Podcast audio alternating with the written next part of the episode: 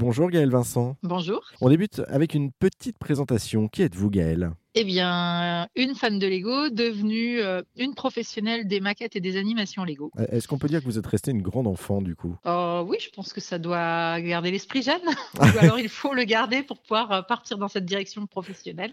Exactement, parce que là, on, le rappelle, on parle de, Lego. Et puis c'est d'ailleurs votre métier, puisque vous avez fondé en 2016 votre société Brick Event. Est-ce que vous pouvez nous expliquer un petit peu ce que c'est? Oui, ben, en fait, je me suis rendu compte qu'il y avait une grosse demande pour faire des animations Lego auprès des jeunes euh, essentiellement. Donc j'ai démarré comme ça. Puis de fil en aiguille, je suis passée de l'animation enfance à de l'animation pour les adultes aussi, et puis des maquettes professionnelles pour les entreprises. Quand vous dites de l'animation, c'est-à-dire que vous faites quoi concrètement euh, auprès des enfants ou des, ou des moins jeunes d'ailleurs? Ouais, bah, par exemple, je vais en centre de loisirs euh, pendant les vacances scolaires, animer des journées de création avec des briques moi, thématiques de, par exemple, construction d'une ville, construction de pixel art. Enfin, il y a plein de choses à faire.